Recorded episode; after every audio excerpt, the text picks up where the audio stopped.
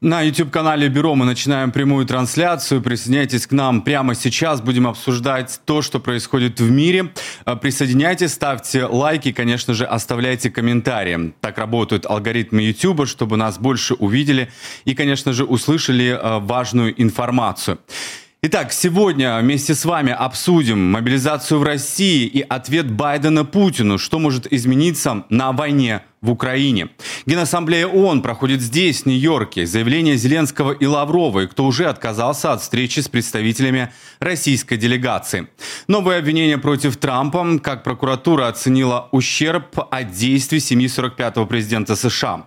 Религиозные еврейские школы Нью-Йорка, какое образование там сейчас получают дети, а также, что сейчас происходит на рынке недвижимости в Америке. Стоит ли покупать дом осенью или лучше дождаться зимы? Ну и про прощание с королевой. Не пропустите наш репортаж из Лондона. Поехали.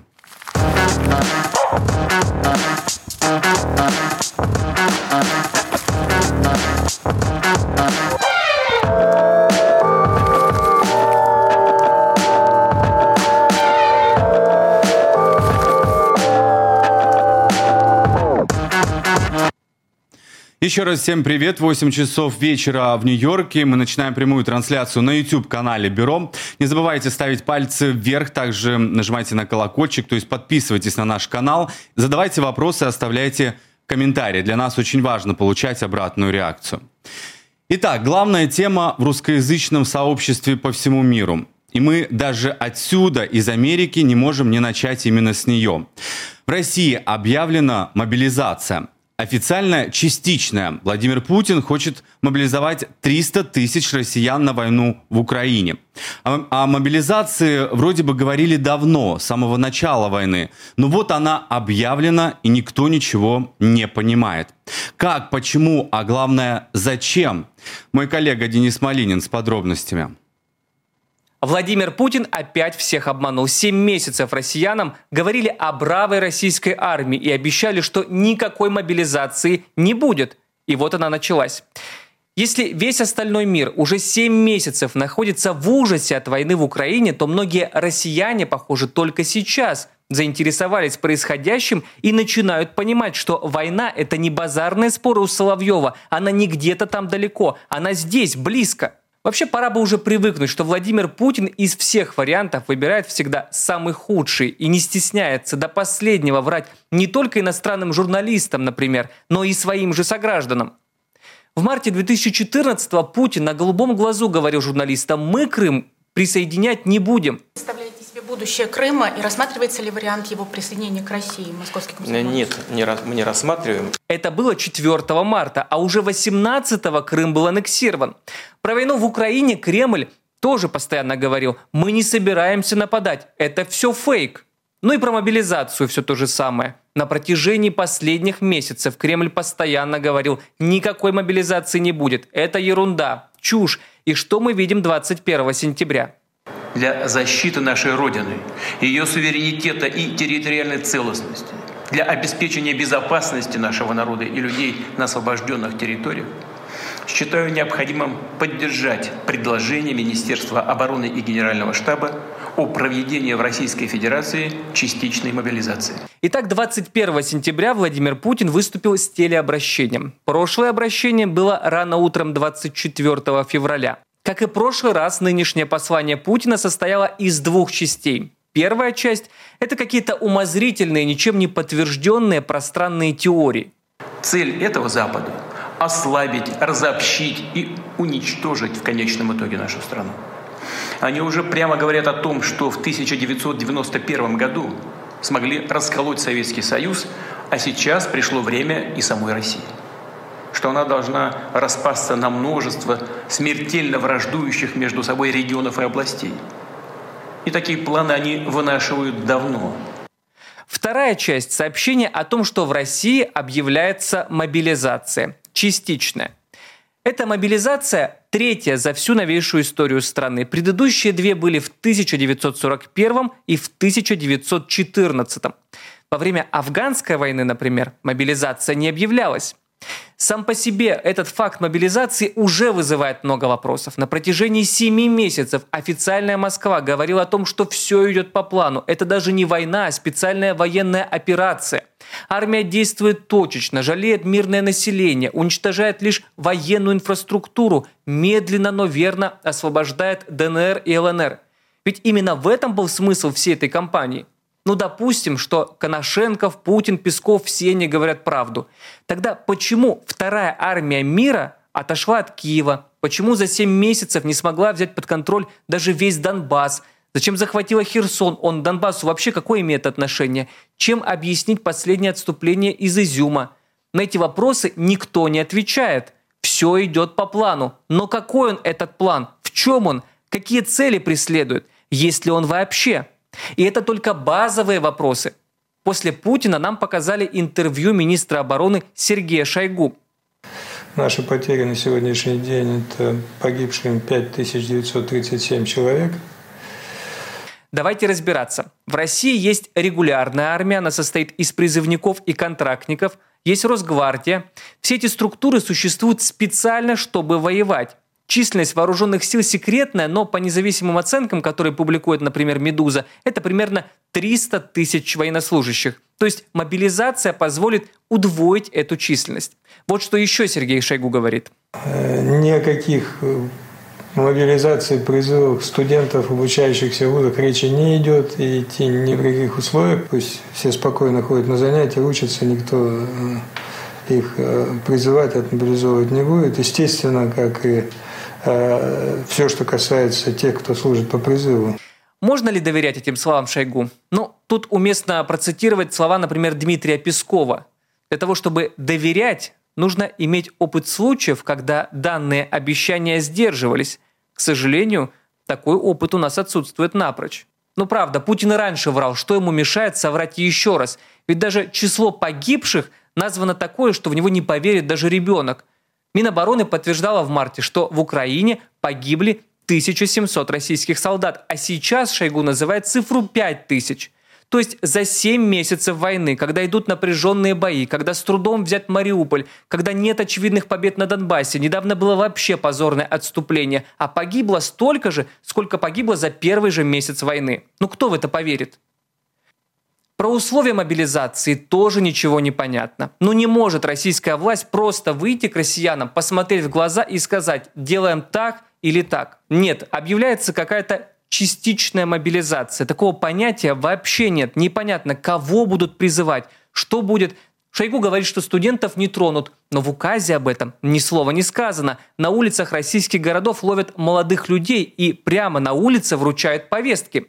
Опять же, довольно наивными выглядят попытки некоторых россиян смотреть на указ Путина и сличать его с действующим законодательством. Мол, я посоветовался с юристами, и меня точно не будут призывать. Мы в какой момент решили, что российские власти 2022 года действуют по закону? И потом вся эта огромная военная бюрократическая машина с этими военкоматами и всем остальным, на отдельного человека этой машине наплевать. Есть ли у тебя семья и дети? Единственный ли ты кормилец в семье, потому что жена только что родила и ухаживает за тремя детьми? Государству на это наплевать. Мобилизуют тебя и пойдешь служить. В России за 20 лет правления Путина появилась огромная армия чиновников, депутатов, всевозможные фонды, ассоциации и так далее.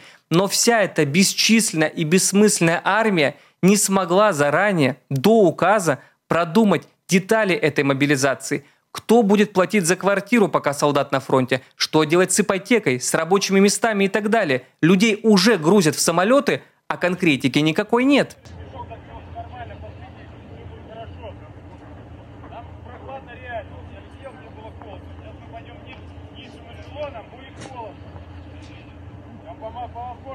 Друзья!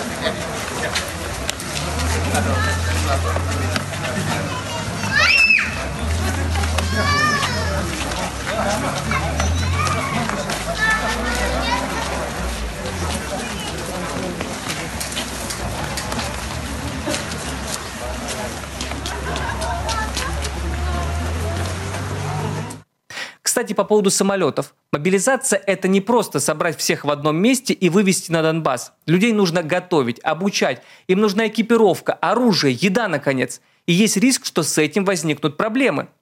И все это может привести к тому, что мобилизация Путину никак не поможет. Он получит 300 тысяч абсолютно немотивированных, необученных солдат, которых просто заставили идти на бессмысленную войну. Эта война мгновенно оказалась в домах тысяч россиян.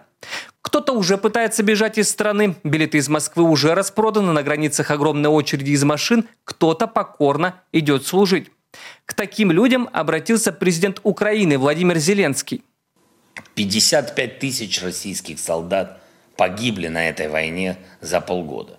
Десятки тысяч ранены, искалечены. Хотите больше? Нет? Тогда протестуйте, боритесь, убегайте или сдавайтесь в украинский плен. Это варианты для вас, чтобы выжить.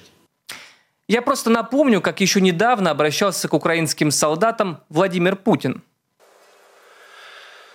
Еще раз обращаюсь к военнослужащим вооруженных сил Украины.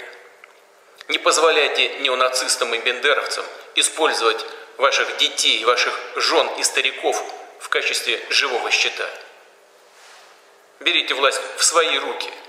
Похоже, нам с вами будет легче договориться – чем с этой шайкой наркоманов и неонацистов, которая засела в Киеве и взяла в заложники весь украинский народ. В общем, стало очевидным, что потеряна инициатива. Все идет не по плану. Российская армия сдает огромные территории, отступает. Командованию страшно признать масштабы потерь. Армия дезорганизована. Людей мобилизуют, чтобы просто заткнуть дыры, чтобы просто сделать хоть что-то.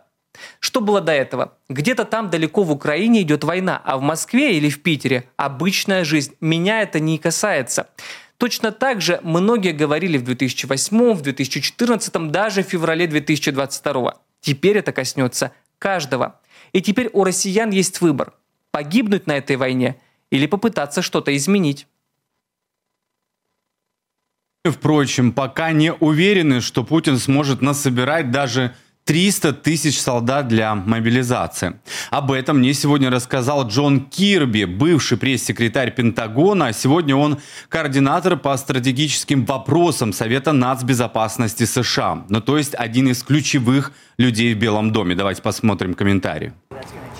Слишком рано делать выводы. Речь идет о мобилизации 300 тысяч человек. Пока не ясно, сможет ли вообще Путин получить эти 300 тысяч. Поэтому пока что трудно предположить, какое влияние это в конечном итоге окажет.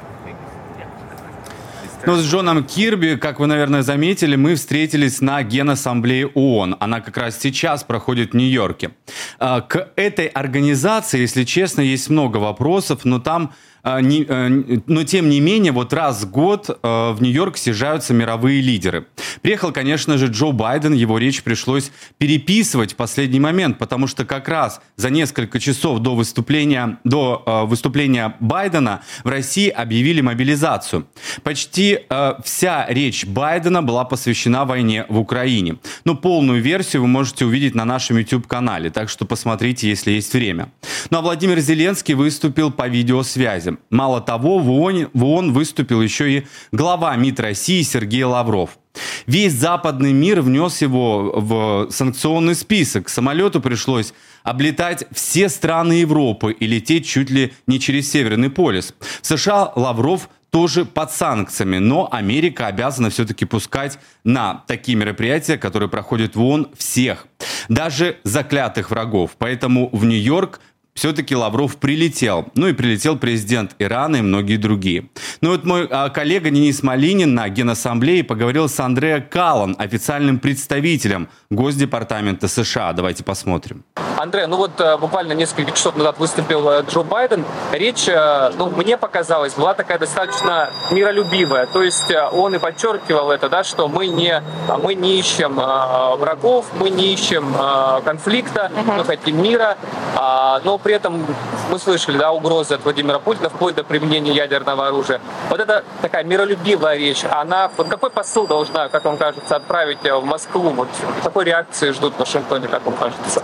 То, что президент Байден хотел подчеркнуть в его выступлении перед э, Генеральной Ассамблеей ООН, это то, что э, мы видим э, такие нарушения э, международного права, которые э, э Россия делает. Мы видим э, угрозы со стороны Путина. Мы видим, что Путин планирует провести референдумы, в так называемые референдумы в, в Украине. Мы видим угрозы применения ядерного оружия. Но США вместе с нашими партнерами здесь в Бонне можем работать вместе, чтобы предотвратить любые угрозы, включая угрозы со стороны Путина. И именно это президент Байден хотел подчеркнуть в его выступлении. Ну вот вчера вот это ночное да, обращение Путина, мобилизация, называется частичная, но тем не менее в России очень такая реакция, понятно, эмоциональная, нервная, особенно там очень много молодежи, кто уже пошел искать там в Гугле, кто-то ищет, как можно уехать побыстрее, кто-то ищет, что вообще такое мобилизация а, и так далее. А, аналитики говорят о том, что даже эта мобилизация, она не сильно а, изменит а, расклад сил на, в театре военных действий. Да? То есть риски увеличиваются для Путина, а эффективность небольшая. Но как вам, как вообще в Вашингтоне оценивают? Мобилизация повлияет на что-то вообще, на ход боевых действий? Ну, вот эта мобилизация показывает не, что Россия не сильная страна, а наоборот. Это не эм, действие сильной страны. Это показывает то, что контрнаступление с э, украинской стороны очень эффективно. И США вместе с нашими партнерами мы будем э, помочь Украине э, столько, сколько потребуется, чтобы положить конец этой войне, чтобы Украина могла бы занять самую сильную позицию на поле боя. И потом, когда будет время для дипломатических переговоров, тогда Украина может занять самую сильную позицию за столом переговоров. Как-то обсуждается в Европе, например, да, сход, допустим, Путин каким-то образом захотел решить эту проблему, ну, да, прекратить войну. Вот как это будет выглядеть? Это гипотетический вопрос, и эм, э, США вместе с нашими партнерами мы будем э, поддерживать Украине в ее решении, как она хочет положить конец этой войне. Эм, э, все-таки, как президент Зеленский сказал и как э, президент Байден говорил, э, дипломатическим путем это лучший способ э, положить конец войне. Только через дипломатию можно это делать. Но мы не видим, что Путин готов к этому. Наоборот, мы слышали заявление, что Россия не видит дипломатические э, пути сейчас. Э, но, тем не менее, будем помочь Украине э, защищать себя, и США будут помочь Украине дальше. Мы будем помочь Украине э, после окончания войны тоже, потому что мы видим, мы видим то, что сейчас там происходит, и будет нужно много помощи, чтобы восстановить э, страну. А Джо Байден сегодня э, сказал в своей речи, да, Джо Байден сегодня говорил о том, что э, недопустимо, это недопустимая ситуация, когда постоянный член Совета Безопасности ООН э, угрожает ядерным оружием, да, то есть ООН не для этого создавалась, Совет Безопасности вообще-то существует для поддержания мира, а не для того, чтобы постоянный член этого Совета Безопасности угрожал э, таким э, оружием массового э, поражения. И, в принципе, на этом фоне мы слышали, что есть э, предложение вообще исключить Россию, например, из Совета Безопасности ООН. А Олаф Шольц говорит о том, что Германии бы неплохо бы войти в Совет Безопасности ООН на правах постоянного члена. Вообще, насколько это всерьез обсуждается потенциальная реформа э, Совета Безопасности ООН и, в такого института глобального э, мирового полицейского, да, там той идеи мирового полицейского, которая была заложена, когда формировался Совет Безопасности ООН? Ну, как президент Байден говорил перед Генеральной Ассамблеей, есть возможность э, расширять э, Совета Безопасности и э, постоянные члены Совета и э, эти непостоянные члены э, Совета. Um, потому что вот то, что Россия делает сейчас, это просто нарушает все фундаментальные права. И то, что э, член Совета Безопасности так ведет себя, это просто э, все остальные страны мира не могут сидеть э, и, и не действовать сейчас встретятся Джо Байден и новый премьер-министр Великобритании Ли Трасс. А, подчеркивалось, э, что Байден и Трасс на похоронах Елизаветы II не вели никаких официальных переговоров, не для этого туда летал а президент Соединенных Штатов. Вообще вот что, чего ожидать сейчас от отношений США и Великобритании, потому что многие говорят о том, что новый премьер, новый король, а, много вызовов сейчас, война в Украине, есть проблемы и внутри Европейского Союза, и принципе, внутри Европы. А вот э, как оценивают в Вашингтоне сейчас отношения, потенциальные отношения США и Великобритании? Ну, отношения между США и Великобританией очень крепкие. А, это особые отношения, и будем продолжать э, так работать вместе. И Великобритания — это одна из наших старейших партнеров и оказывает огромную помощь в Украине и вообще, чтобы противостоять российской агрессии. И будем работать вместе дальше. Так эффективно. Продолжаем прямой э, эфир на YouTube-канале Бюро. Если вы еще не подписались, сделайте это прямо сейчас. Но не забывайте ставить лайки. Пока вижу, что не все это сделали. Э, прошу вас поставить лайки, потому что алгоритмы YouTube таким образом работают, э, чтобы нас увидели как можно больше людей здесь в YouTube. Спасибо большое за комментарии. Вижу, обязательно мы еще их обсудим чуть позже. Так что задавайте вопросы, пишите нам. Ну и прямо сейчас к нам присоединяется Юрий Фельштинский, доктор исторических наук и писатель. Юрий, добрый вечер. Добрый вечер. Спасибо огромное, что присоединились. Давайте начнем да, э, с мобилизации. Это вообще что? Это, э, не знаю, бессильная такая паническая реакция Путина? А, это, безусловно, паническая реакция, я уж не знаю, бессильная она или нет. А, в истории России и Советского Союза было три мобилизации. А, как бы две первые имели очевидное отношение к мировым войнам. Первая была в июле 2014 года, перед началом Первой мировой войны. А вторая была 23 июня 1941 года после нападения Гитлера на Советский Союз. И третья вот сейчас. А, мне, конечно, как сказать, не хочется пугать слушателей тем, что это указывает на то, что мы уже находимся в Третьей мировой войне. Но я подозреваю, что это ровно то, что происходит. Независимо от результатов этой мобилизации, я не склонен считать, что она пройдет удачно, я не склонен считать, что она пройдет гладко. Я не думаю, что она а, поможет Путину выиграть войну против Украины. Но тот факт, что а, Россия объявила мобилизацию, безусловно, говорит о том, что Россия себя считает находящейся в состоянии мировой войны, ну, со всем остальным цивилизованным миром, между нами говоря, потому что у России, кроме Белоруссии, в этой войне союзников нет. А, Юрий, смотрите, а, здесь как раз нам один из подписчиков э, отправил сообщение и комментарий оставил. Говорит о том, что после проведения так называемых референдумов Путин может вполне объявить военное положение. А, как вы считаете? Ну, вы знаете, уже сейчас э, мы даже не знаем, плакать нам или смеяться каждый раз, когда приходит какая-то новость из России. Он может объявить военное положение, ну, может. Он может провести завтра референдум на Аляске и, и сообщить э, населению земного шара, что Аляска проголосовала за то, что она хочет э, воссоединиться с Российской Федерацией, благо Аляска когда-то принадлежала Российской империи.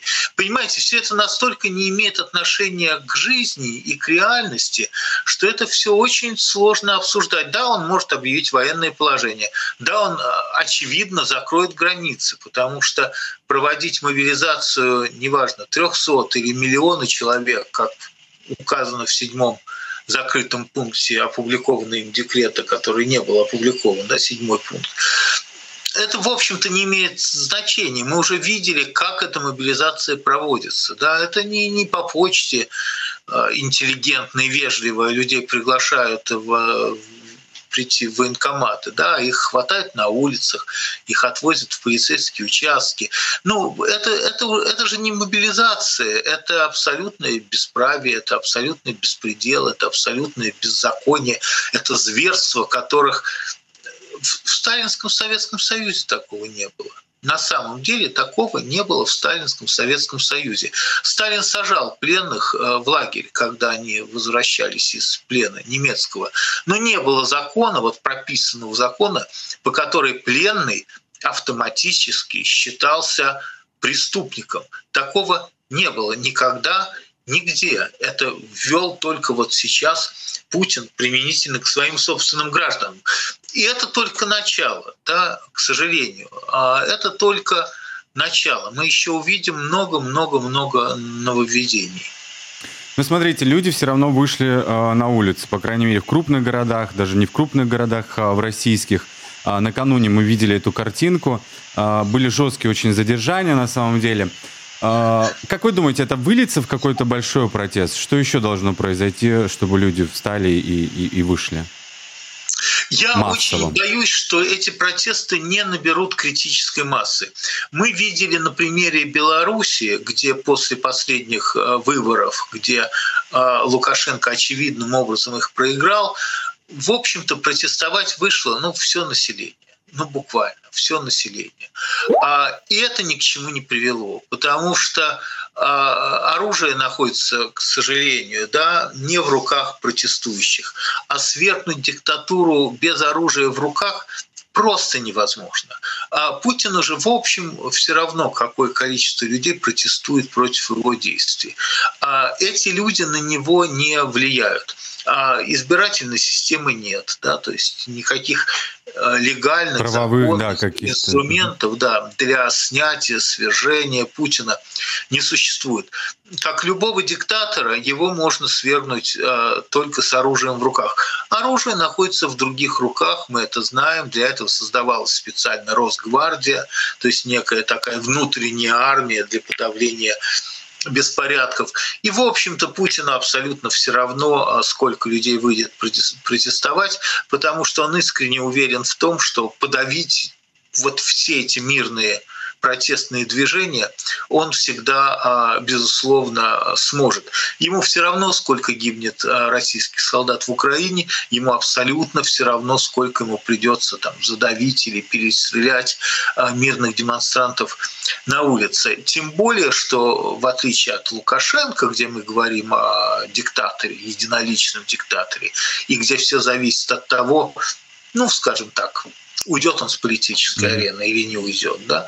А у Путина поддержка серьезная в лице всего аппарата госбезопасности. Он до сих пор уверенно считает, уверен, вернее, уверенно чувствует себя в кресле президента, потому что он знает, что за ним стоит а, все ФСБ. И ситуация в России в этом плане очень сложная. Я не убежден в том, что с устранением, скажем так, или уходом Путина что-то может там измениться в лучшую сторону. Это совсем не очевидно. Смотрите, сегодня а, президент Зеленский э, сделал такое официальное обращение на русском языке, записав его и обратившись к россиянам. Как раз он там говорил о том, что выходите на улицы, э, обязательно нужно протестовать, не сдаваться. Но также он говорил, если выхода нет, то нужно сдаваться в украинский плен. Как вы думаете, какой процент будет сдаваться э, в такой плен? Ну, при тех методах набора армии, которые вот сейчас мы наблюдаем, да, затаскивают думаю, всех, 90, всех кого угодно. Я думаю, что 90% сдаваться должно. Э, вообще я должен сказать, что а, Помните, я историк по образованию и занимался всю жизнь изучением Советского Союза. И очень хорошо знаю там, Ленина и все то, что Ленин писал и говорил. И, кстати говоря, с точки зрения тактической, то, что Ленин писал и говорил, очень часто было вполне ну, мудро. Помните, вот он говорил, превратим э, войну отечественную в войну гражданскую, да, вернее, войну империалистическую, извините, он говорил. Превратим войну империалистическую в войну гражданскую. Вот на самом деле а для россиян уже пришло время, для тех ребят, которых мобилизуют в армию, превращать войну захватническую, империалистическую против Украины – войну гражданскую. А на самом деле уже как бы пора обращать это оружие а, против, а, против правительства. А, и то, как Путин проводит мобилизацию, то, как он обращается со своим собственным, в общем-то, населением, да, со своими собственными гражданами, я подозреваю, что к этому все идет. Смотрите, Юрий, наверняка вы помните, когда а, была такая информация, многие эксперты говорили, что вот-вот и окружение Путина а, рискнет, а может быть и как-то тщательно подготовиться к тому, чтобы свергнуть его. а, все-таки раз и навсегда. Есть ли какие-то предпосылки для этого вот сейчас? Или можно забыть ну, уже?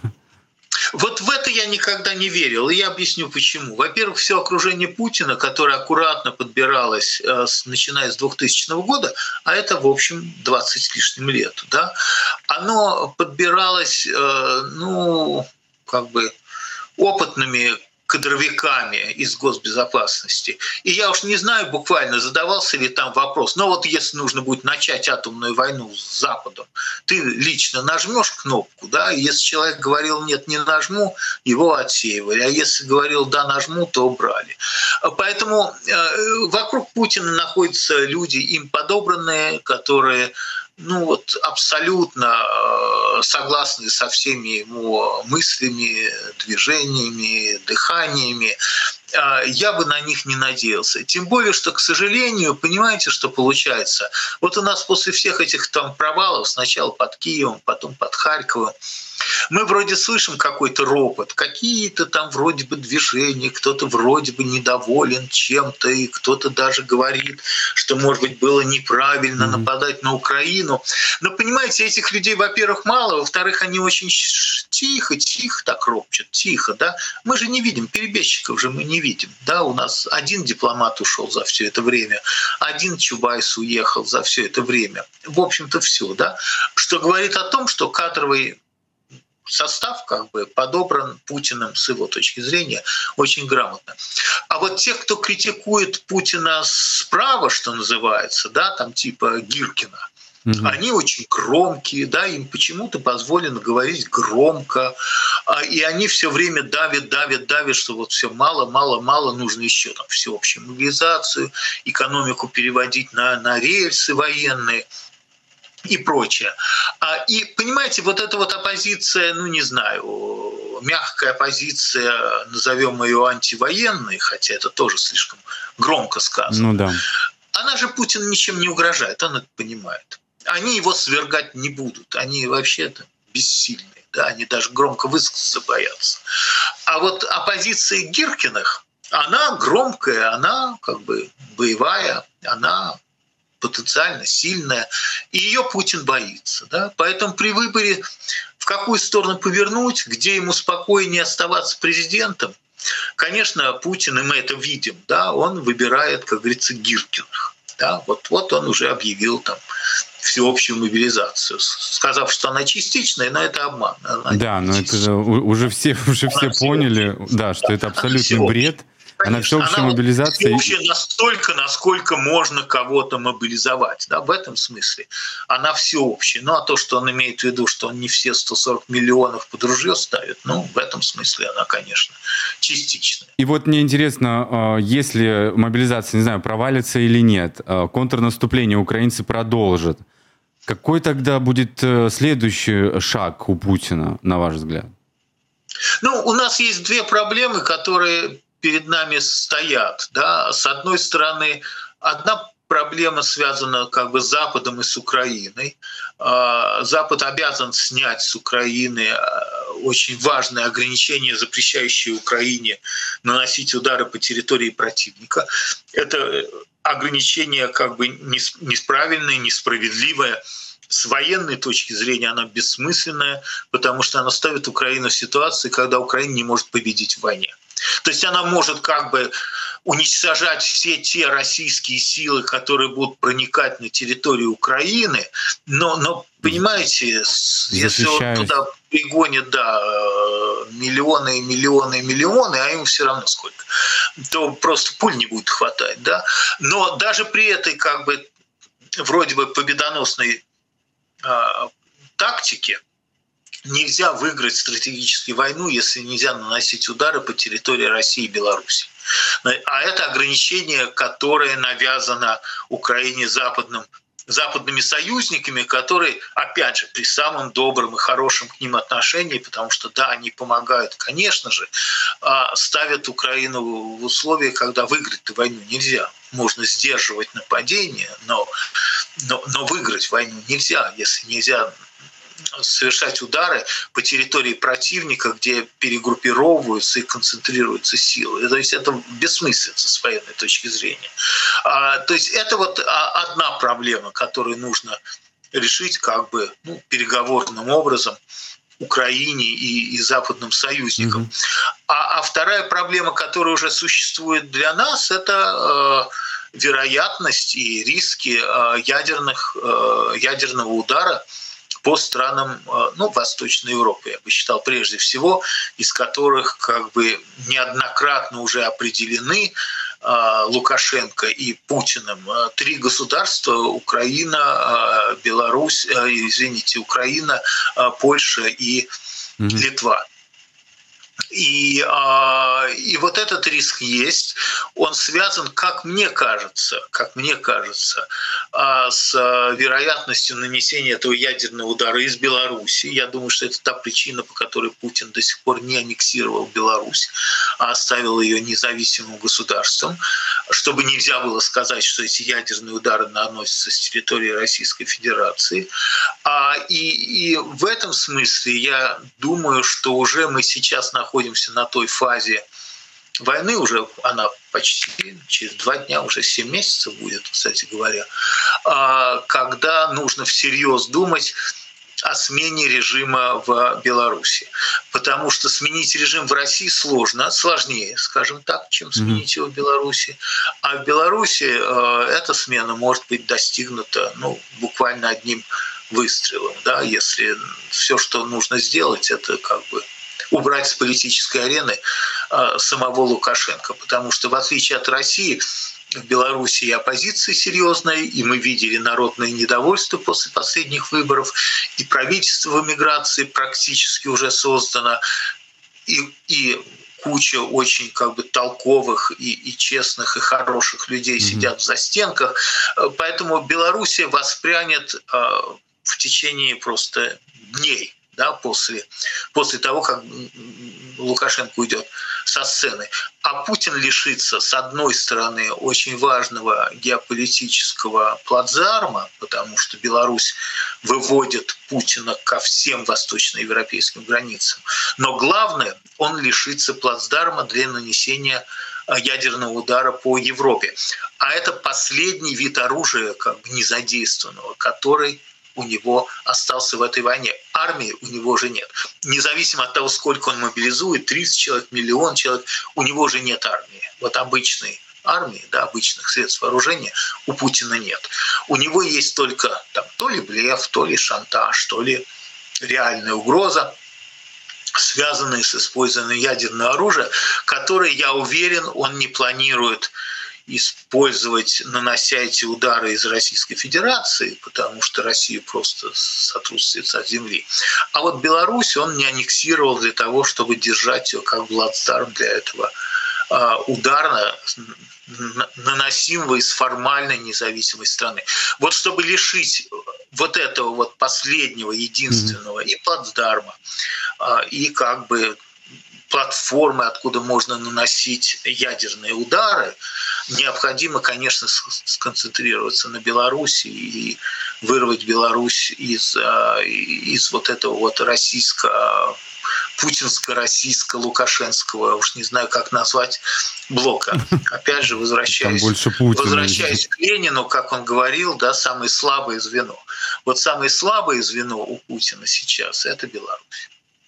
Да, Юрий, еще вот а, один вопрос. Здесь как раз а, комментирует нашу прямую трансляцию на YouTube-канале Бюро. И а, спрашивает, вы вот как раз затронули тот седьмой пункт засекреченный, седьмой, да, кажется, в законе да, о мобилизации. Есть какие-то у вас предположения, что там может быть?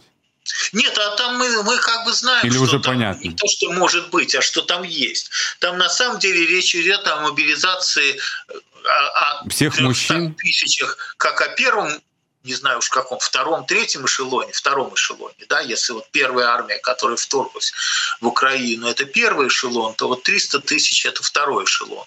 А дальше речь идет о продолжающейся мобилизации и о доведении общей численности мобилизованных а, до а, миллиона человек.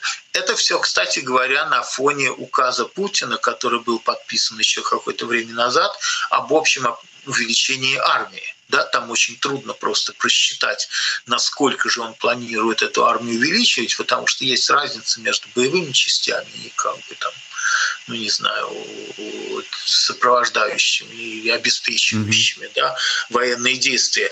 А, но, но тем не менее, да, речь идет, конечно же, прежде всего о увеличении армии. И повторяю, ведь исходная идея заключалась в том, чтобы быстро захватить Украину, мобилизовать в российскую армию захваченных украинских ребят и там белорусских ребят, и вот этой всей армии двигаться в Восточную Европу, дальше захватывать Восточную Европу, буквально там до границы а, современной Германии. А поскольку Украина лишила Путина этой возможности, то ему нужно создавать новую армию. Вот он сейчас ее и создает. А план, а, как бы план концептуально, он не менялся. Воссоздание Советского Союза и воссоздание того влияния, возвращение того влияния, которое было у, у Советского Союза, а, что включает в себя а, подчинение контроля над Восточной Европой. А вот для всего этого, да, Путину нужна армия, вот он ее сейчас будет снова, снова набирать. А поможет ли ему это? Нет, не поможет, но он этого не знает.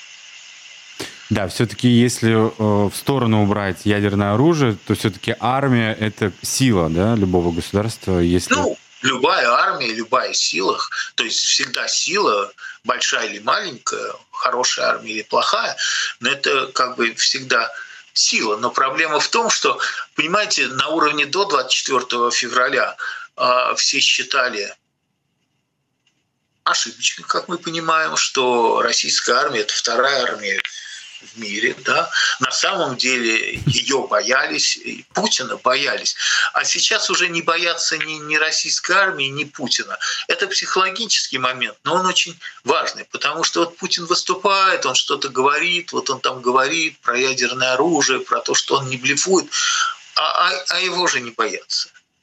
Вот, вот он может сейчас говорить, ну, все что угодно. Он уже как бы Ну, чуть-чуть, может быть, и бояться, но просто э, как бы снизилось вот это вот... Э, не ну, знаю. не то, что... Да, ну, ну, снизилось, уже безусловно, так... снизилось. Да, да, да. Помните, как когда бы, сначала самого да, это ну, было, что не, вот... То есть испугать он уже никому не может. На самом деле все, да, исходят из того, что он готов начать войну, исходит все из того, что Третья мировая война уже идет.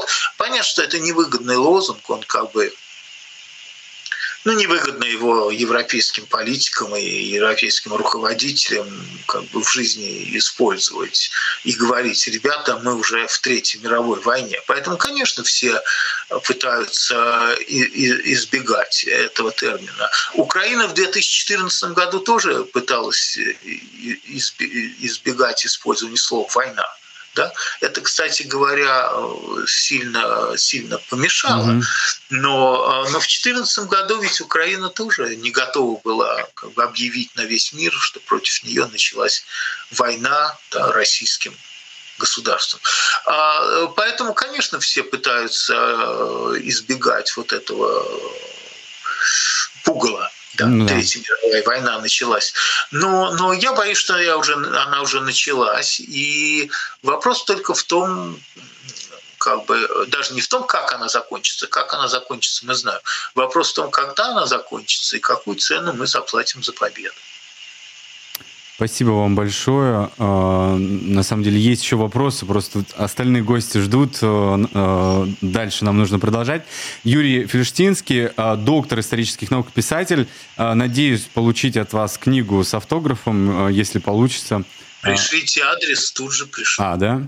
Спасибо Конечно. вам большое. Очень важно будет э, прочитать. И думаю, еще обсудим обязательно еще э, и, и вашу Потому книгу что книга последнюю. очень важная, интересная и хорошая. Спасибо большое, э, что ответили на наши вопросы. Здесь вас тоже благодарят наши подписчики. Если вы еще не подписались, подписывайтесь на YouTube-канал э, Бюро и ставьте лайки нашим прямым трансляциям, нашим эфирам, э, интервью и репортажам. Спасибо вам большое, Юрий. Всего хорошего.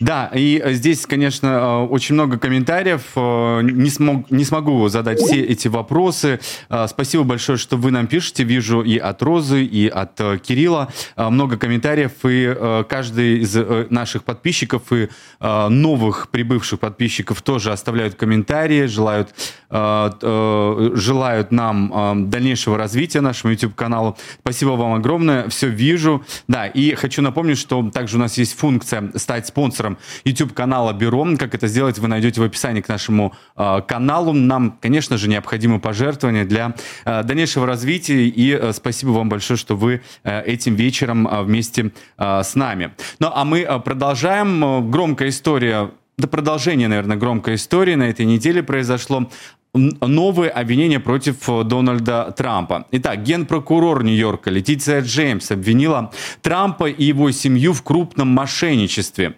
Генеральная прокуратура подает иск против Трампа на сумму в 250 миллионов долларов. Следствие считает, что 45-й президент США и э, члены его семьи использовали мошеннические схемы, чтобы ввести в заблуждение разные службы. Ну вот прежде всего речь идет э, о, о об оценках активов э, компании Trump Organization. Э, многие компании это знают здесь, в Нью-Йорке. Таким образом, Трамп и его семья незаконно получала от государства колоссальные налоговые льготы. Кроме того, по данным Генпрокуратуры, Трамп незаконно получал кредиты на очень выгодных условиях. Но, как обычно, мы вам заявляем, что это версия прокуратуры. Пока а, суда не было, пока не ясно, но вот э, иск уже э, судебный есть на 250 миллионов э, долларов против самого Трампа и его детей. Если вам это интересная тема, можете оставлять свои комментарии прямо сейчас. Ну и мы продолжаем. Тем временем журналисты Нью-Йорк Таймс провели расследование и выяснили, как в Нью-Йорке сегодня работают хасидские религиозные школы. В итоге репортеры, опросив сотни бывших студентов и учителей, пришли к выводу, что еврейские религиозные школы нарушают законы штата и не дают детям необходимого образования. Так вот, что это за образование и чему сегодня учат в еврейских религиозных э, школах? Об этом мы сегодня решили спросить у экспертов. К нам сейчас в прямом э, э, присоединяется э, раввин из Нью-Йорка э, Ашер э, э, Альшуль. Э, добрый вечер. Слышите ли вы нас? Слышу вас прекрасно. Да, спасибо большое, да. А, Просто э, должен еще журналист к нам присоединиться, который изучил э, все данные, опубликованные в Нью-Йорк Таймс. И все-таки первый вопрос к вам. А, вот эти вопросы, которые возникли у журналистов Нью-Йорк Таймс к хасидским э, школам, э, вы э, как э, к этому отнеслись, к их исследованию и расследованию? Действительно, не в полной мере сегодня э, в таких школах получают образование дети? Ну, Денис, давайте, э, как всегда, когда идет речь о пропаганде, пропаганда строится на э, нескольких правилах. Первое правило — это обобщение. Угу. Во-вторых, э, апеллирование терминами, которые не так понятны для широкого, широкой аудитории. Давайте определимся, что такое хасидская школа и вообще какое-то отношение имеет к Нью-Йоркскому штату.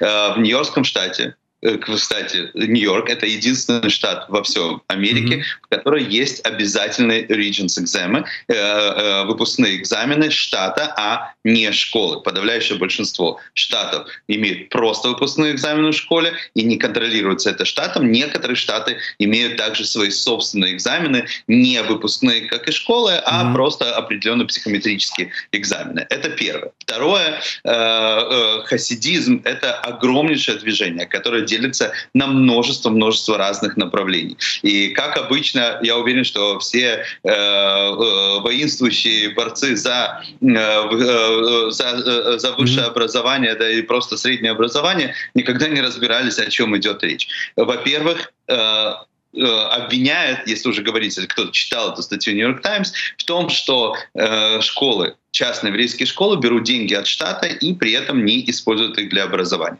Давайте поставим все точки над «и». Изначально в Нью-Йорке, как в свободной стране, Нью-Йорк штат, точно так же часть свободной страны, разрешено частное образование. Частное образование, которое не обязано э, удовлетворять стандартам штата. При этом если я был директором школы 5 лет, я вам могу точно сказать, что стандарты штата по образованию, они очень-очень низкие. И дети в обычных школах, которые сдают эти экзамены Regions, они с трудом понимают вообще, о чем с ними говорят. В колледже приходится всему учиться заново. Поэтому ни в коем случае нельзя рассматривать э, как э, требование штата как эталон образования. Я, кроме того, сразу хочу, опять же, расставить точки над «и». У вашего покорного слуги два университетских образования. Э, мои двое старших сыновей, которые уже колледжного возраста, оба закончили колледж э, 18-19 лет. Э, несмотря на то, что не учились э, в государственных школах, но при этом сдали все выпускные экзамены еще в 14-15 лет. Это просто говорит о уровне этих экзаменов, да, э, знаний, которые даем, но не проверяют ничего.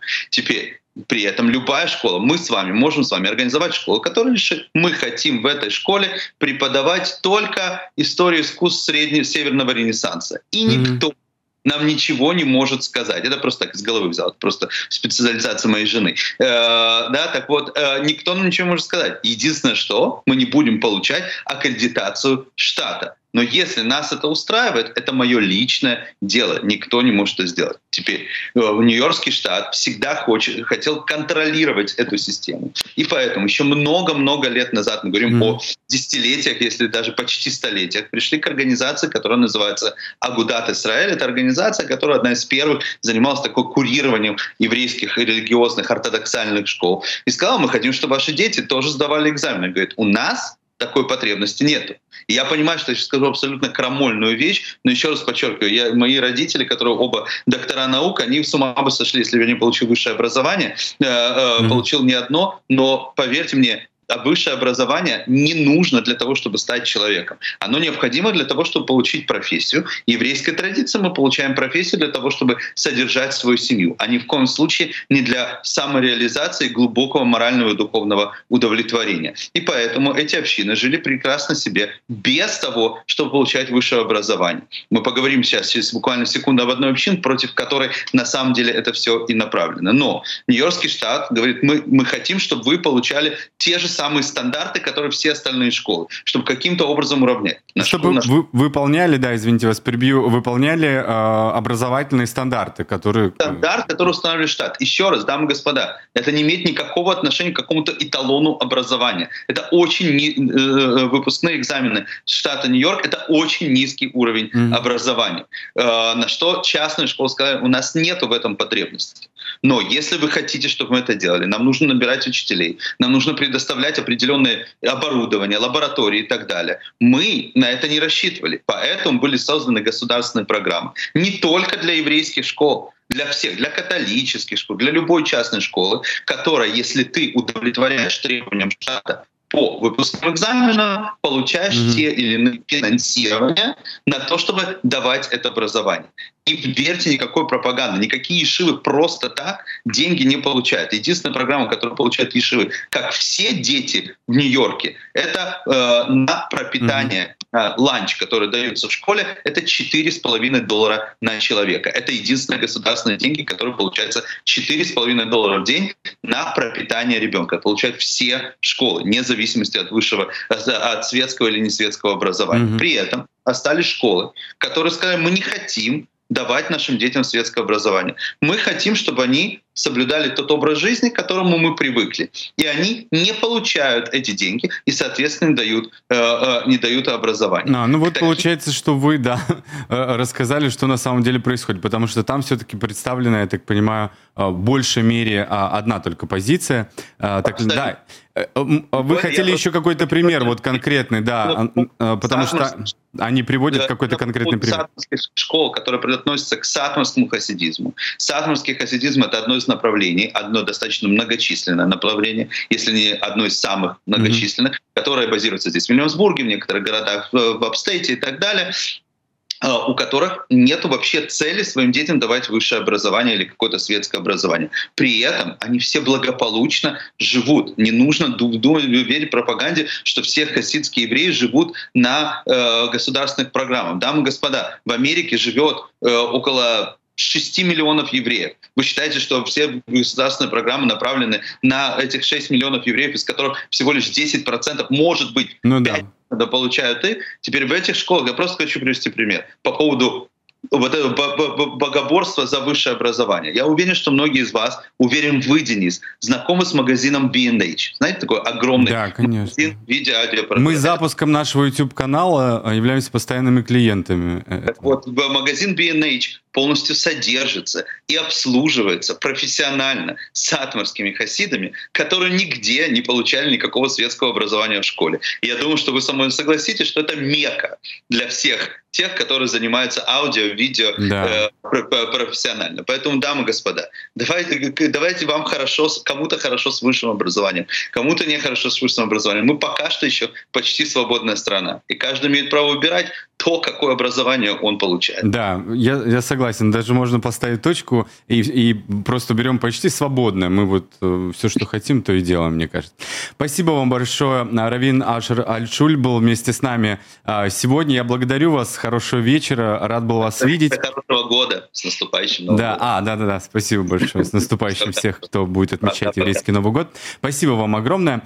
А, вижу, да, не забывайте ставить здесь э, нам лайки, э, смотрит э, нашу прямую трансляцию а, прямо сейчас на YouTube-канале а, Бюро. Спасибо вам большое за комментарии. А, давайте прорвемся. У нас вот-вот будет 10 тысяч подписчиков. Только от вас зависит эта цифра. Поэтому, если вы будете ставить лайки или подписываться, то можно будет эту цифру увеличить до 10 тысяч. И будем отмечать уже вместе такой, такую маленькую победу. Спасибо большое. Ян Веселов к нам сейчас присоединяется журналист. Ян, Ян добрый вечер.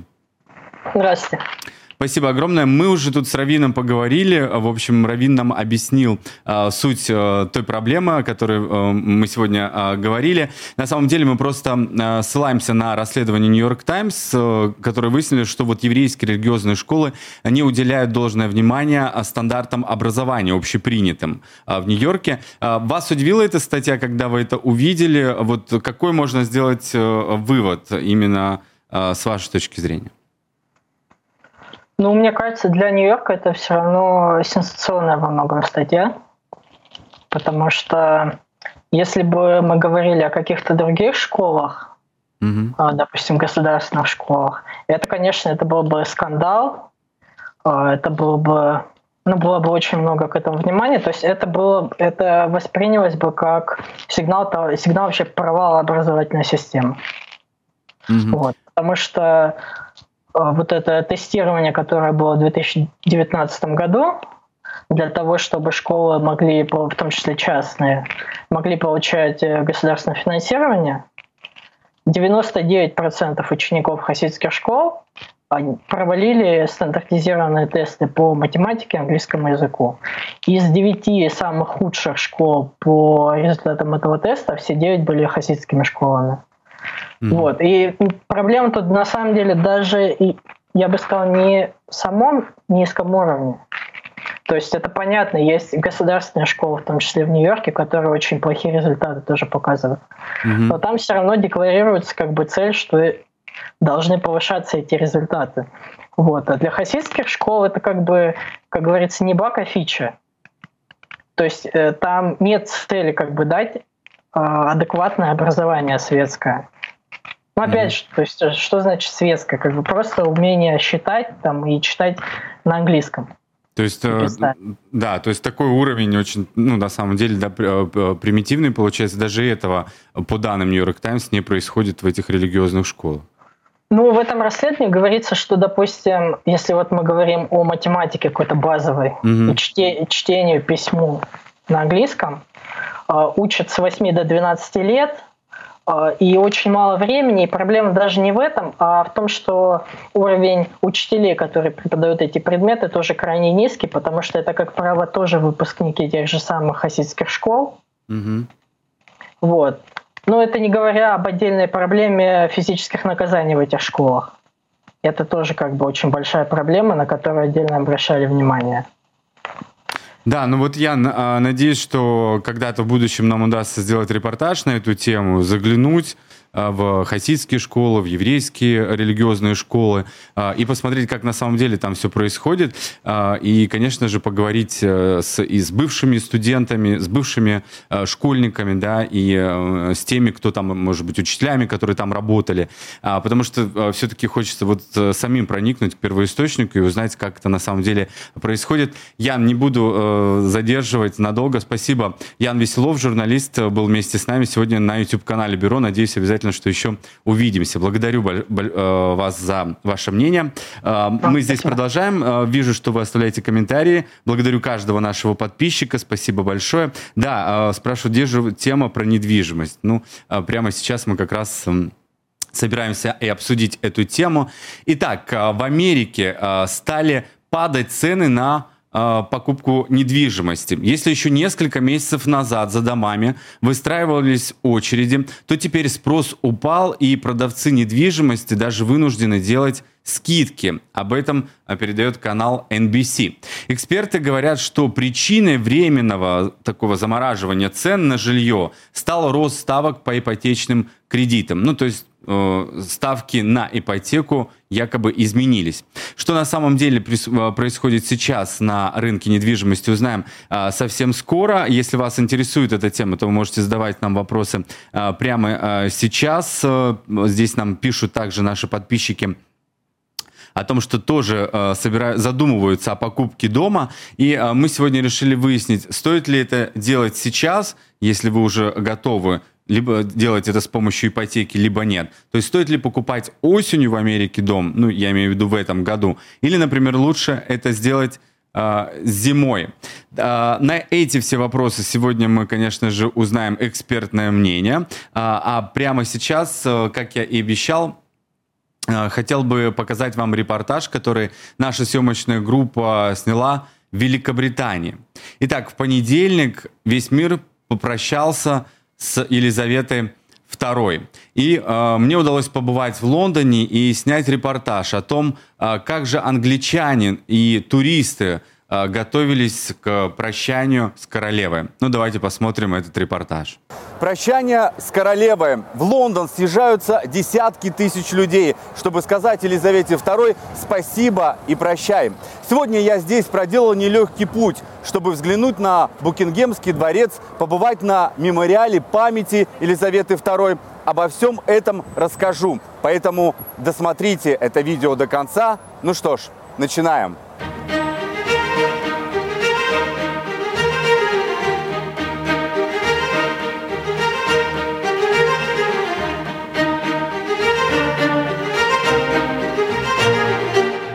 Это самый центр Лондона. Здесь художник Джон Лью прямо на асфальте рисует королеву.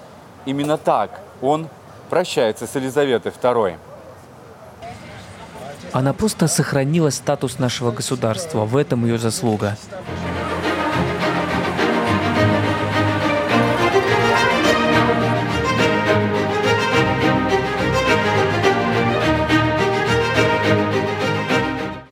Я бы не сказал, что в Лондоне сейчас усилены меры безопасности.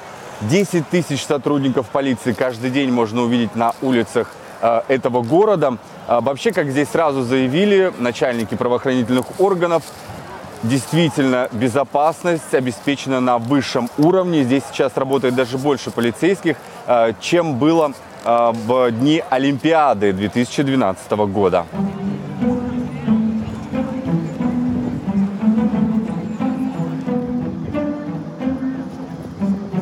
Конечно, в Лондоне сейчас очень много людей, но иногда можно поймать момент, э, чтобы сфотографироваться на фоне Букингемского дворца. Правда, он там находится вдалеке. Здесь территория вся э, перекрыта. Несмотря на это, люди все равно фотографируются. Ну, хоть что-то. Вот сейчас утро воскресенья, 18 сентября. И вот вы видите, люди специально заняли места, чтобы посмотреть, как будут проходить похороны. Запаслись вот такими стульями. кто-то взял с собой теплые вещи. И вот здесь они будут э, сегодня, я думаю, даже ночевать. Я пришла сегодня в 12 часов дня. Я собираюсь провести здесь весь день и останусь на ночь. Полиция нас не выгоняет. И здесь таких, как я, много. Просто хотим завтра, когда все начнется, уже быть на месте.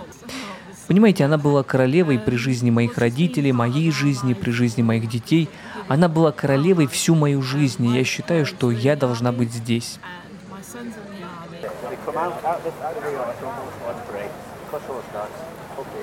Вот как раз люди, которые тоже здесь останутся на всю ночь. И мужчины решили немножко выпить рома, потому что ночь а, будет холодной, как они мне рассказали.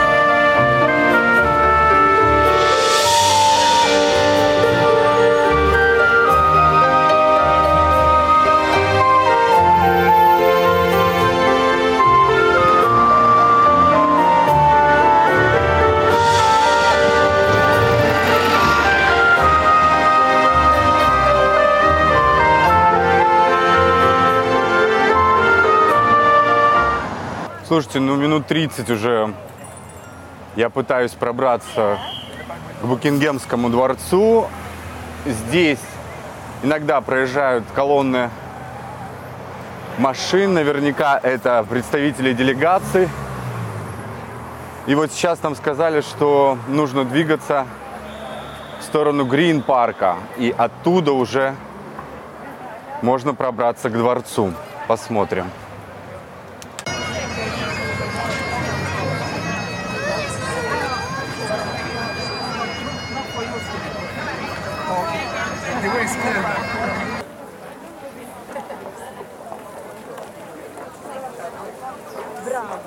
Как люди не могут принести сейчас цветы к Букингемскому дворцу, они приходят сюда.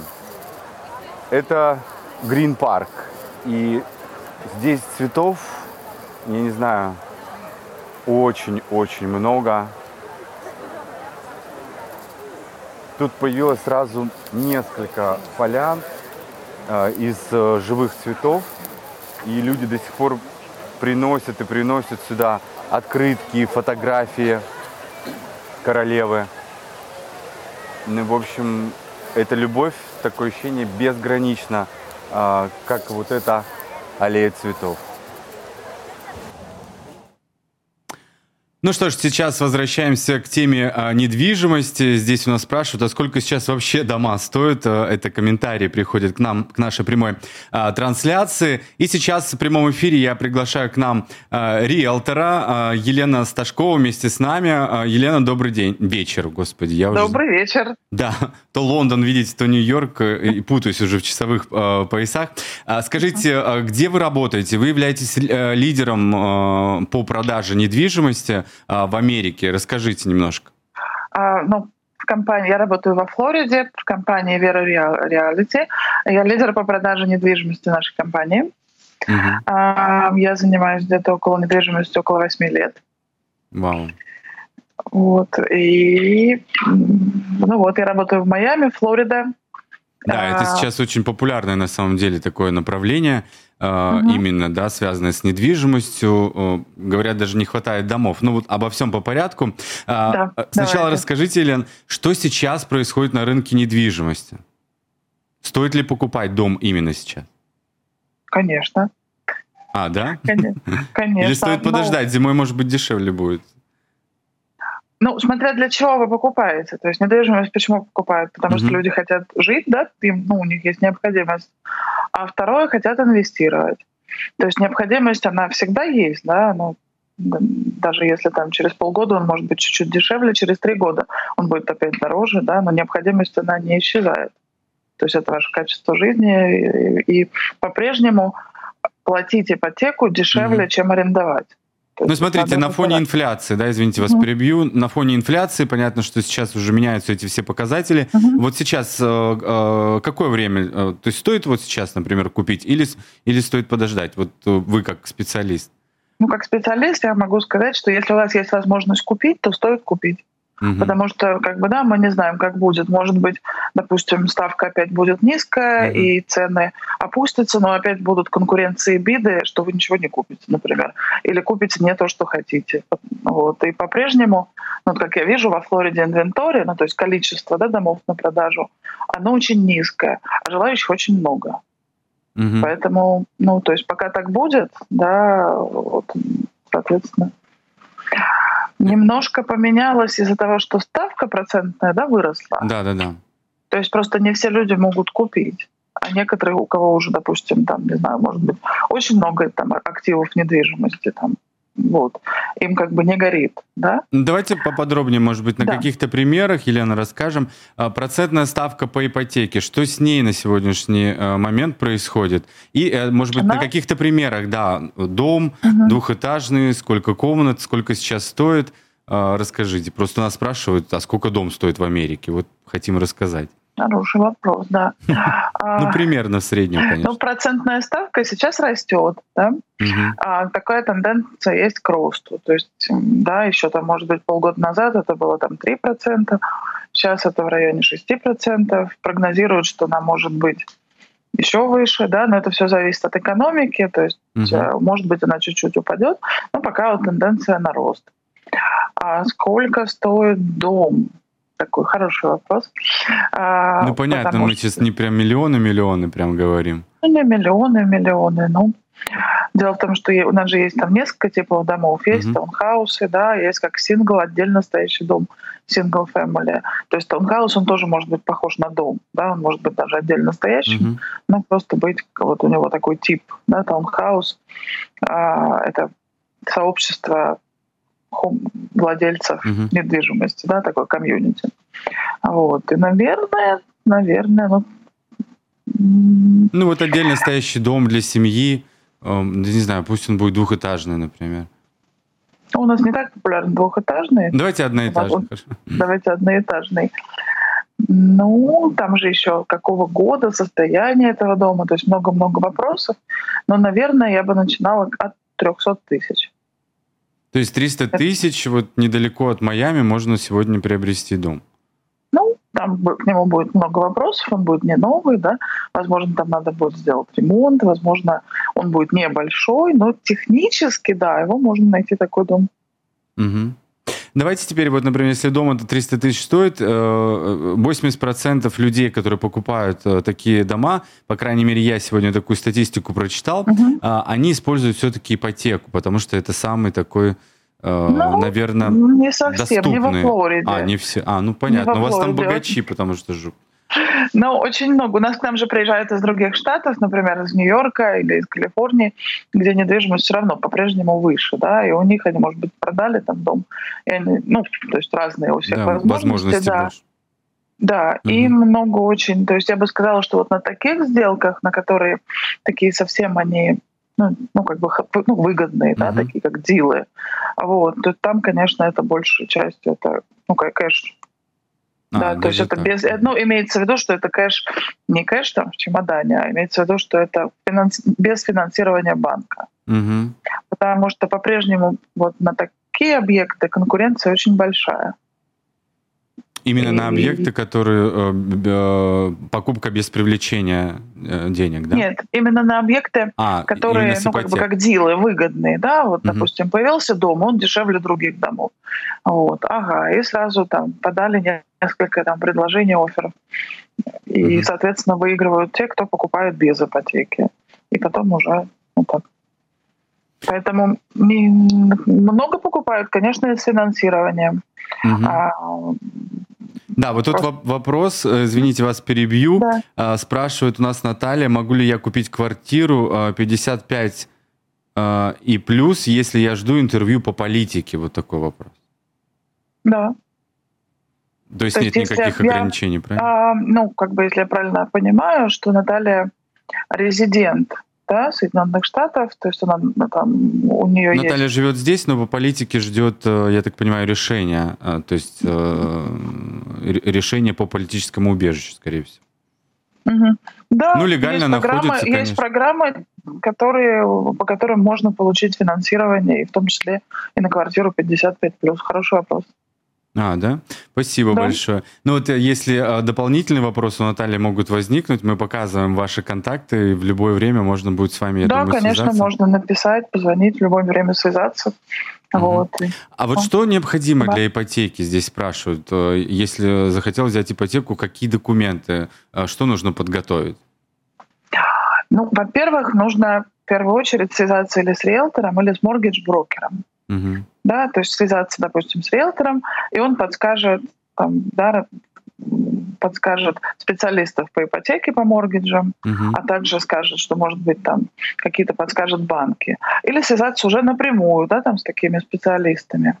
И сделать, я вот это называю шоп-раунд, да, то есть как бы прицениться, допустим, uh-huh. сходить в крупный банк, сходить в маленький банк, сходить к моргидж-брокеру, да, сходить к другому и посмотреть, какие вот что, какие есть предложения, какие есть предложения по ипотеке именно для тебя, потому что иногда это как ну, ну иногда есть есть, важно есть это чему сделать, потому что... можно, это очень важно сделать, чтобы понять, угу. например, дадут ли тебе, то есть какие, каких у тебя не хватает документов, вот конкретно, да, то есть нужны обычно налоги, нужны, допустим, а, там, какой-то доход нужен, но а также есть программы, в которых, то есть есть как бы полный комплект документов, mm-hmm. да?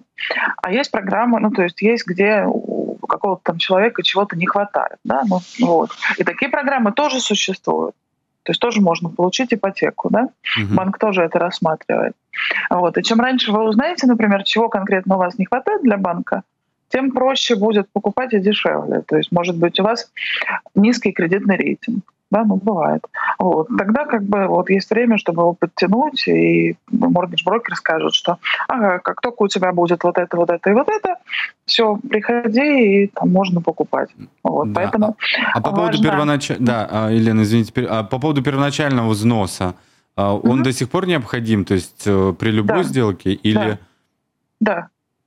То есть, если да, ну ипотека, ну, то первоначальный взнос? Ну, я видела, какие-то стали появляться программы угу которых вроде как рекламируются, да, что первоначального взноса нет.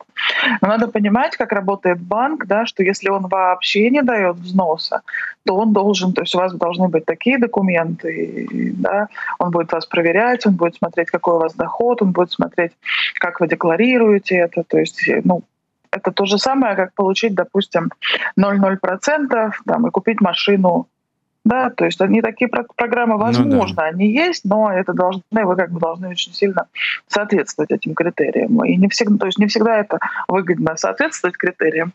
Или, допустим, какие-то будут более легкие условия, окей, там down payment, вот, mm-hmm. но иногда это даже выгоднее, даже я могу сказать во многих случаях.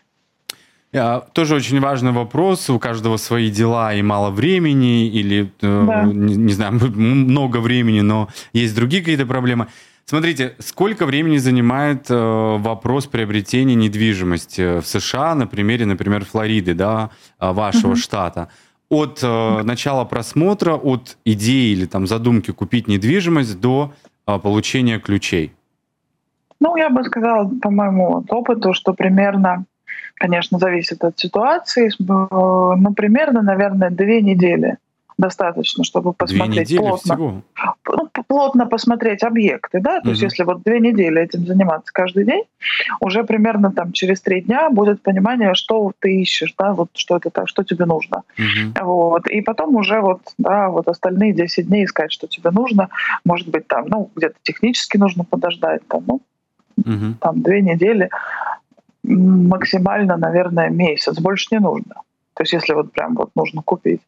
И сам процесс сделки занимает около месяца, если это без финансирования, да, пока объект проверяют, проверяют адвокаты, и около минимум 45 дней с финансированием.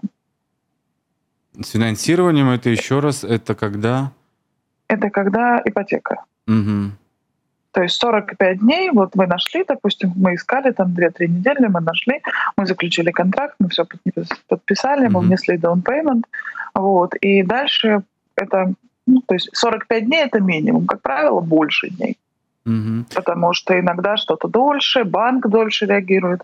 И вот, кстати, про банк спрашивают, э, правда ли, что сейчас у них ужесточились там э, какие-то требования или по времени они ужесточилась проверка, да, а, тот, кто хочет все-таки взять деньги в банке, а, или вы а, не наблюдаете такой тенденции? Я наблюдаю, немножко есть такая тенденция, mm-hmm. но смотря, оно всегда было, ну как ужесточилось с какого момента, допустим, с 2008 года, когда всем раздавали, ужесточилось, то есть с тех пор да, оно... тогда было не, Да, с тех пор оно и не менялось. Сейчас в какой-то момент появилось очень много программ, ну в том числе вот для тех, кто ждет политическое убежище, для тех, допустим, кто хочет а, не показывать какие-то документы, да, для, например, ну то есть каких-то разнообразные, да, программы. Ну, я могу сказать, что ужесточилось в сегменте кондоминиумов. Вот после того, как упал да, билдинг у нас Surfside, mm а банки стали по-другому немножко да, это оценивать, и они стали намного больше требовать требования к билдингам. Соответственно, здания, они тоже проходят сейчас капитальные ремонты, их ремонтируют. Вот. И как бы вот здесь, вот в этом сегменте ужесточилось. Угу. Вот. А в остальных нет, ну тут, тут как бы, знаете, такое, это как бы, как сказать, это такое естественно ужесточилось, я бы так назвала. В связи с тем, что ставки поднялись, угу.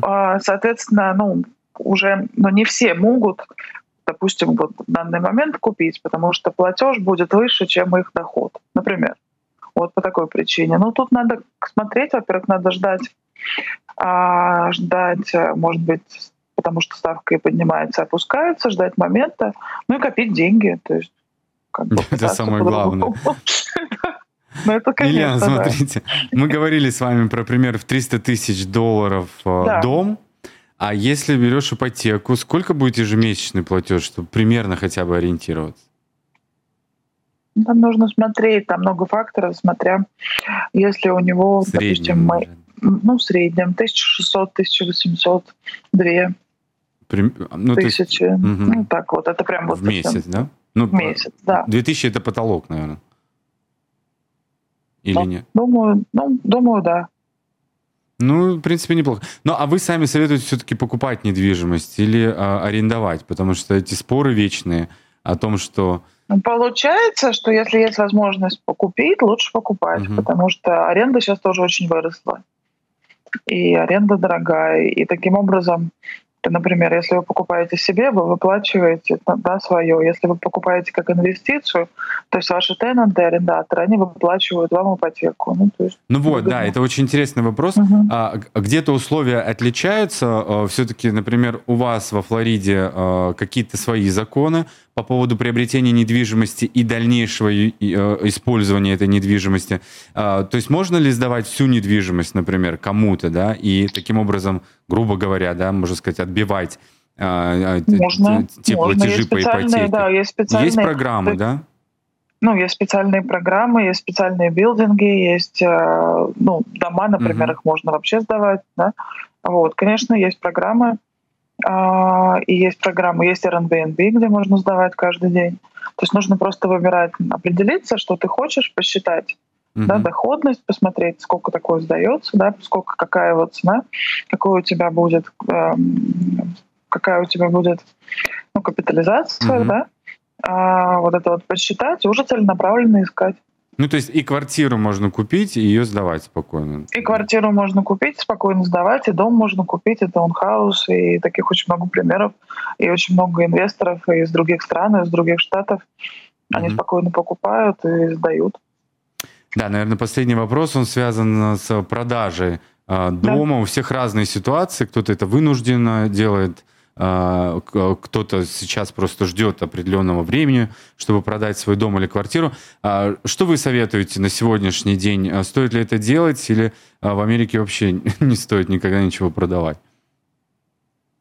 Ну, если есть необходимость, во-первых, может быть, вам нужно для чего-то продать, mm-hmm. для чего-то нужны деньги. Ну, Ну, да. да.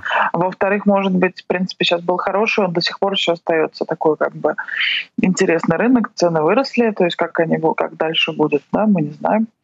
Вот. И много, ну, то есть тот, кто, допустим, купил когда-то квартиру за 30 тысяч, да, давно, а сейчас у него есть возможность ее продать там за 250, да, то как бы эта инвестиция отработала себя, и, может быть, там куда-то еще вложить деньги. Да, ну, конечно, вот, э, этому нужно посвятить очень много, времени на самом деле.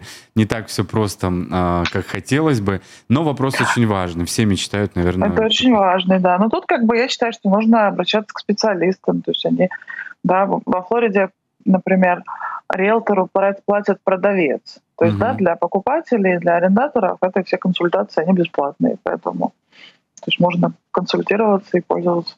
Ну вот вам, друзья, обращаюсь к подписчикам. Данные видите сейчас, контакты видите Елены. Если все-таки решились, то, пожалуйста, можете позвонить в любое время и связаться. Да. Елена, да. спасибо вам Пишите, большое. Звоните. Да, спасибо, спасибо вам большое, что вы сегодня этим вечером были с нами. Елена Сташкова, риэлтор и топ-продюсер, да, еще так правильно назвать, лидер по продажам, э, по продаже недвижимости агентства Вера Реалити э, была на прямой связи вместе с нами сегодня. Благодарю вас и хорошего вам вечера. Да, Денис, спасибо. Спасибо. Да, Всего взаимно. доброго. До свидания.